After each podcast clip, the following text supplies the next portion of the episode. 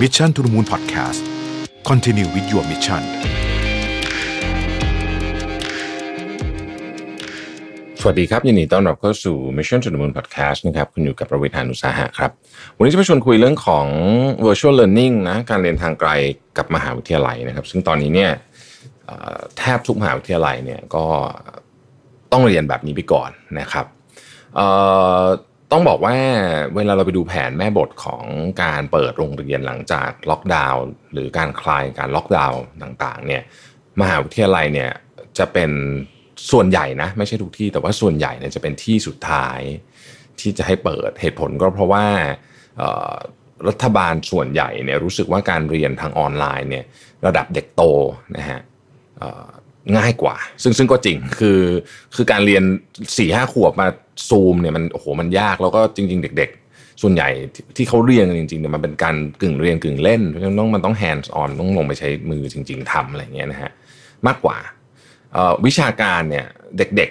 ๆ จนถึงกระทั่งประมาณ 10 ขวบอะมันยังไม่เยอะมากนะครับในในในประเทศส่วนใหญ่นะไม่ใช่ไม่ใช่ทุกประเทศบางประเทศก็วิชาการเข้มก็มีแต่ว่าผมกล่าวโดย ภาพรวมนะฮะแต่มหาวิทยาลัยเนี่ยแน่นอนวิชาการเข้มนะฮะเพราะฉะนั้นการเรียนออนไลน์มันก็เลยมันก็เลยฟังดู make sense มากกว่า แล้วก็แล้วก็เด็กก็โตแล้วพร้อมที่จะเรียนออนไลน์ได้แล้วอะไรอย่างเงี้ยนะครับ ทีนี้ แต่มันไม่ง่ายอย่างนั้น เพราะว่าตอนนี้เนี่ยเราเราเริ่มเห็นแล้วว่าในต่างประเทศเนี่ยมีหลายคนไปเเหมือนกับยื่นหนังสือขอลดค่าเทอม เพราะว่าประสบการณ์ในการเรียนเนี่ยสู้ไปเรียนในคลาสไม่ได้นะครับ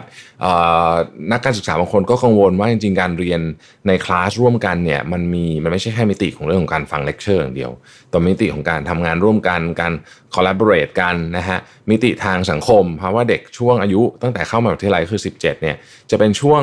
peak สุดเลยของของการ develop สมองส่วนหน้าเอ่อไม่ไม่ไม่ใช่ peak สุดแบบนั้นแต่หมายถึงว่าเป็นช่วงสำคัญแล้วกันนะของการ develop สมองส่วนหน้า เพื่อจะให้เขาโตเป็นผู้ใหญ่ที่ที่เอ่ออาจจะมีมีชีวิตในโลกที่มีความสุขมากกว่าเข้าใจโลกได้มากกว่าละกันนะฮะทีนี้เนื่องเนื่องจากแล้วมันก็มีหลายอีกหลาย ๆ เรื่อง เช่นของบางอย่างต้องทำแลบอย่างเงี้ยไม่รู้ทำไงแลบมันออนไลน์มันทำไม่ได้อย่างเงี้ยนะฮะเอ่อก็เลยเป็นที่มาว่า ก็มีบทความชิ้นหนึ่งของ Harvard Business Review ชื่อ Higher Education Needs a Long-Term Plan for Virtual Learning นะครับตีพิมพ์ในเว็บไซต์เมื่อวันที่ 5 พฤษภาคมที่ผ่านมานี่เองนะฮะโดยเป็นต้องต้องฟังคนเขียนก่อนเพราะว่าถ้าเราฟังคนเขียนปุ๊บเราจะเราจะรู้ว่าเฮ้ยจริง ๆ อันนี้น่าน่าฟังมากๆนะครับ เพราะว่าคู่เขียนเนี่ยมามีด้วยกันทั้งหมด 4 ท่านนะครับประกอบไปด้วยบุคลากรจาก University of Michigan นะครับ Imperial College ที่ลอนดอนนะครับ Duke University นะครับแล้วก็ Coursera เห็นว่าสามมหาวิทยาลัยก็เป็นมหาวิทยาลัยระดับท็อปของโลกทั้งสิ้นนะครับแล้ว Coursera ก็เป็นคนที่เเข้าใจเรื่องของระบบการเรียนการสอนออนไลน์ว่าทำธุรกิจนี้มานานแล้วเนี่ยนะฮะอะบอกว่างี้ก่อนครับว่าเริ่มต้นก่อนเนี่ยนะฮะคือเรื่องของการเรียนออนไลน์เนี่ยมันมันไม่ใช่แค่อยู่ดีๆคุณ นึกอยากจะเรียนก็ก็หรือเรียนหรือสอนได้เลยนะฮะตอนนี้มันเป็นโหมดของแบบ emergency นะครับแต่มันก็พอเริ่มทำจริงๆเนี่ยก็จะพบว่าเอ้ยจริงๆ มันมีปัญหาเยอะเหมือนกันนะฮะอันดับที่หนึ่งเลยก็คือว่าตัว course work เองเนี่ยมันไม่ได้ถูกออกแบบมาให้ให้สอนออนไลน์ก็มีเยอะนะยกยกตัวอย่างเอาไว้ง่ายๆสมมุติว่ามันเป็นเลคเชอร์นะครับความยาว 2 ชั่วโมง ปกติถ้าคุณนั่งเรียนในห้องเนี่ยคุณก็อาจจะฟัง ได้ 2 ชั่วโมงเลคเชอร์อะไรเงี้ยซึ่งก็เป็นปกติ จริง ๆ จะบอกว่าจะต้องพูดอย่างนี้เลยด้วยซ้ำว่า format ของการเรียนเนี่ยมันจะมีการกำหนดเป็นเรื่องของกรอบเวลาไว้แล้วก็แล้วก็เท่ากันสมมติคาบหนึ่งผมจำไม่ได้ละห้าสิบนาทีสมมติอย่างเงี้ยนะฮะหนึ่งวิชาหนึ่งคาบคือมันมันจะเป็นแบบนี้นะฮะแต่ว่าการเรียนออนไลน์เนี่ยสมมติว่าเลคเชอร์สองชั่วโมงเนี่ยนะฮะแล้วก็สอนเหมือนอยู่อาจารย์สอนมันอยู่ในห้องเนี่ย คนจะหลุดสมาธิจะหลุดง่ายมาก เพราะว่ามันสมาธิมันไม่เหมือนนั่งอยู่ในห้องจริง ๆ นะครับ เรื่องของอการนี่ก็คือการ design course ตัว course work ซึ่งไม่ไม่ใช่ว่า course work ที่มีอยู่ของอาจารย์เนี่ยจะไปใช้ไปทำออนไลน์แล้วทำได้เลยนะฮะซึ่งอันเนี้ยก็ต้องมานั่งคิดกันเอ่ออาจารย์ที่ที่ทำทำเป็นอยู่แล้ว คือเคย design course work ออนไลน์แล้วก็จะได้เปรียบเยอะอันเนี้ยก็จะเป็นประเด็นว่าเออคำว่า digital transformation เนี่ยจริงๆ มันก็คือเรื่องพวกนี้แหละนะฮะมามาหนึ่งมา design course work ใหม่ นะครับสองเราจะได้ยินคำนี้บ่อย BVC Beyond Video Video Conference นะฮะของบางอย่างมัน Video Conference ไม่ได้อะนะฮะทำแลบเงี้ยนะฮะการโอ้เยอะอะลองนึกในมหาวิทยาลัยมีเต็มหมดเลยในบางกิจกรรมที่มัน video conference ไม่ได้ จะทำยังไงนะครับเอ่อจะทำ visualization ยังไง จะทำระบบ gamification ยังไง จะต้องเอาเทคโนโลยีอะไรเข้ามาใช้ VR AR ต่างๆ เหล่านี้ นี่คือ digital transformation ซึ่งอย่างที่มันเกิดขึ้นกับทุกที่ก็คือ กับมหาวิทยาลัยก็เหมือนกันก็ถูกบังคับประมาณหนึ่งด้วยโควิดนะครับทีนี้บทความนี้เขาแบ่งคล้ายๆ กับกลุ่มของมหาวิทยาลัยเป็น 3 กลุ่มด้วยกันนะว่ากลุ่มไหนเป็นยังไงแล้วควรจะต้องทำยังไงบ้างนะครับ ซึ่งเป็นคือเขาแบ่งตามความคุ้นเคยกับการใช้ digital tools ของมหาวิทยาลัย หรือเราอาจจะพูดได้ว่าแบ่งตาม stage ของ digital transformation ของแต่ละมหาวิทยาลัยก็ได้นะครับ อันแรกเขาเรียกว่า digital newcomers นะฮะคือคือมาใหม่เลยนะฮะอันนี้เขาให้คำนิยามก่อนมหาวิทยาลัยเหล่านี้ที่เราเรียกว่า digital newcomers เนี่ยนะครับคือมหาวิทยาลัยที่มีคอร์สออนไลน์เนี่ยน้อยกว่า 3%ของ course work ทั้งหมดที่มีอยู่นะครับแล้วก็ไม่ไม่ได้มีประสบการณ์การสอนออนไลน์จริงจังนะฮะไม่มีทีมที่ดูเรื่องของดิจิทัลโดยเฉพาะนะครับและที่สำคัญกว่านั้น ก็คือว่า นักเรียนและตัวอาจารย์เองเนี่ยไม่มีเครื่องมือพื้นฐานเพียงพอ เช่นซอฟต์แวร์นะครับอินเทอร์เน็ตแล็ปท็อปนะฮะต่างๆเหล่านี้ที่ที่ดีดีพอที่จะที่จะใช้กับการสอนออนไลน์นะฮะซึ่งอันเนี้ยแน่นอนเขาบอกว่าสิ่งที่ต้องทำก็คือต้อง get the basic right ก่อนก็คือ เอาเอาเอาของ basic เนี่ยให้มันได้ก่อนเนี่ยนะครับ เพราะฉะนั้นเนี่ยก็ต้อง set up infrastructure ขึ้นมามาดูว่าใครต้องการความช่วยเหลือ เช่น นักเรียนต้องการแล็ปท็อปต้องการแท็บเล็ตต้องการอินเทอร์เน็ตเพิ่มเติมยังไงต่างๆ เหล่านี้นะครับ กระบวนการการ set up เนี่ยมันก็มี learning curve เหมือนกันเขาบอกว่าเนื่องจากทุกอย่างตอนนี้มันเร็วมากเนี่ยแนะนำว่าควรจะไปขอความช่วยเหลือจากมหาวิทยาลัยที่เขาอยู่ใน stage ที่ไกลกว่านี้แล้วของ Digital Transformation น นะครับกลุ่มที่ 2 เรียกว่า emerging adopters นะครับกลุ่มนี้ก็คือเริ่มเริ่มจริง ๆ ก่อนจะมีโควิด ก็เริ่มทำอยู่แล้วนะฮะเริ่มทำ online class บ้างอยู่แล้วนะครับ เริ่มมีการเเรียนออนไลน์ในบางคลาสบ้างอยู่แล้วนะฮะแต่ว่ามีไม่กี่ไม่กี่แผนกหรือว่าไม่กี่คณะนะฮะที่เรียนนะครับ สิ่งที่ต้องทำก็คือต้องเร่งความเร็วของไอ้สิ่งที่เกิดขึ้นอยู่แล้วเนี่ยให้มันเร็วขึ้นไปอีก นะฮะเขาบอกว่าให้ไปเอา early adopter มาก็คือคนที่เคยทำมาแล้วทั้งหลายเนี่ยนะชุดแรกนะที่เคยทำไม่ว่าจะเป็นอาจารย์ไม่ว่าจะเป็นนักเรียนด้วยนะครับ ไม่ว่าจะเป็นคนที่ทำเรื่องของดิจิทัลต่างๆนาเหล่านี้ IT infrastructure พวกนี้เอามานะฮะแล้วก็ให้คนพวกนี้เป็นคล้ายๆกับเป็นเป็นแชมเปี้ยนอะในการทำให้การเปลี่ยนแปลงมันเร็วขึ้นนะครับ แน่นอนว่าจะเปลี่ยนแปลงเร็วแบบนี้ สิ่งที่ต้องการอีกอย่างนึงคือทรัพยากรนะฮะทรัพยากรเรื่องของเวลาบุคคล แล้วก็เรื่องของเงินด้วยนะครับ หรือจะไปใช้ซอฟต์แวร์ข้างนอกมาช่วยก็ได้ยกตัวอย่างเช่นมันมีโซลูชันหนึ่งชื่อ cost match อันนี้เอาไว้ match cost ว่าเด็กคนนี้ควรจะเรียนอันนี้อะไรเงี้ยนะฮะเพื่อเพื่อลดลดเวลาของของของ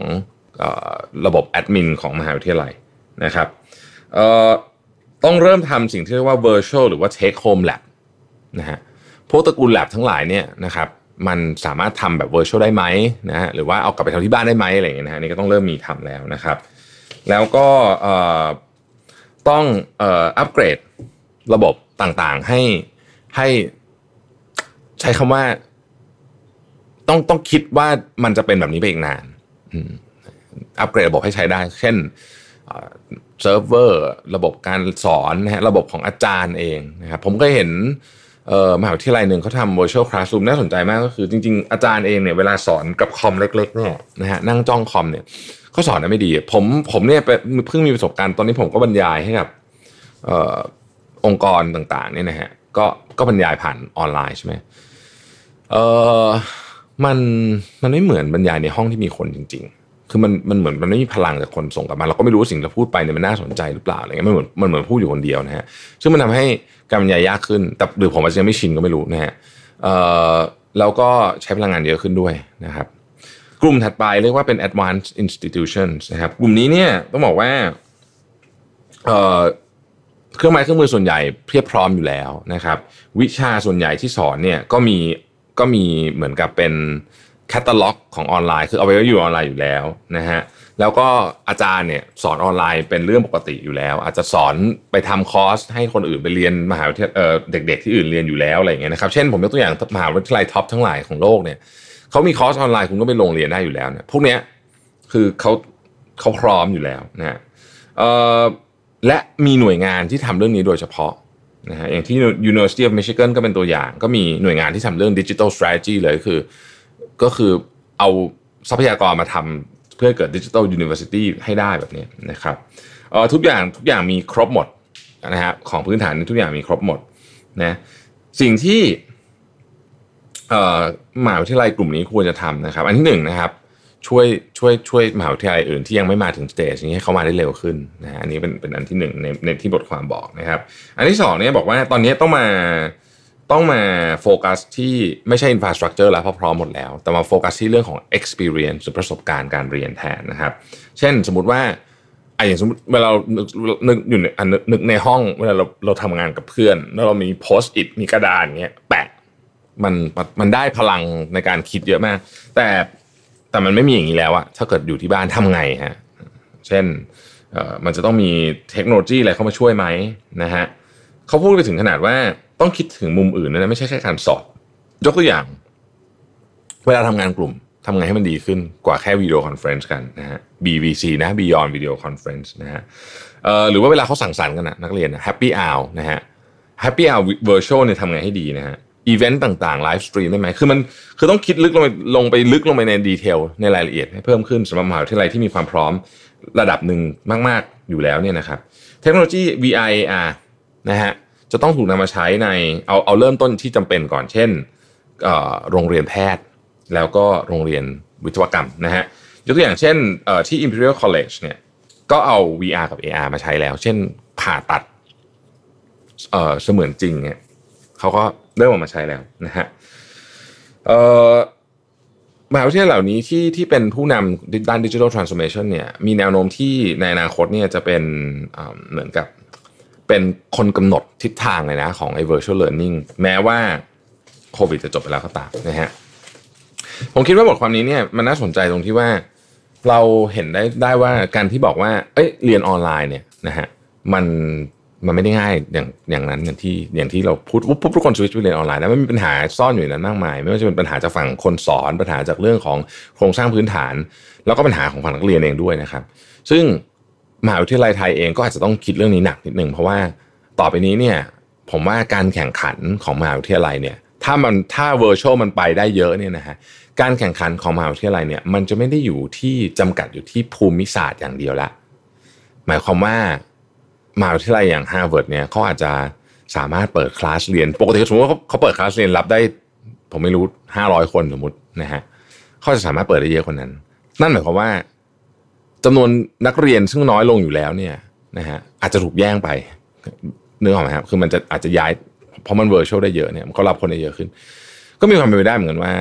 ว่ามันจะมีความเสี่ยงทางด้านนี้ ซึ่งซึ่งผมคิดว่ามันมีทางออกได้หลายทางนะ เช่น อาจจะทำงานร่วมมือด้วยกัน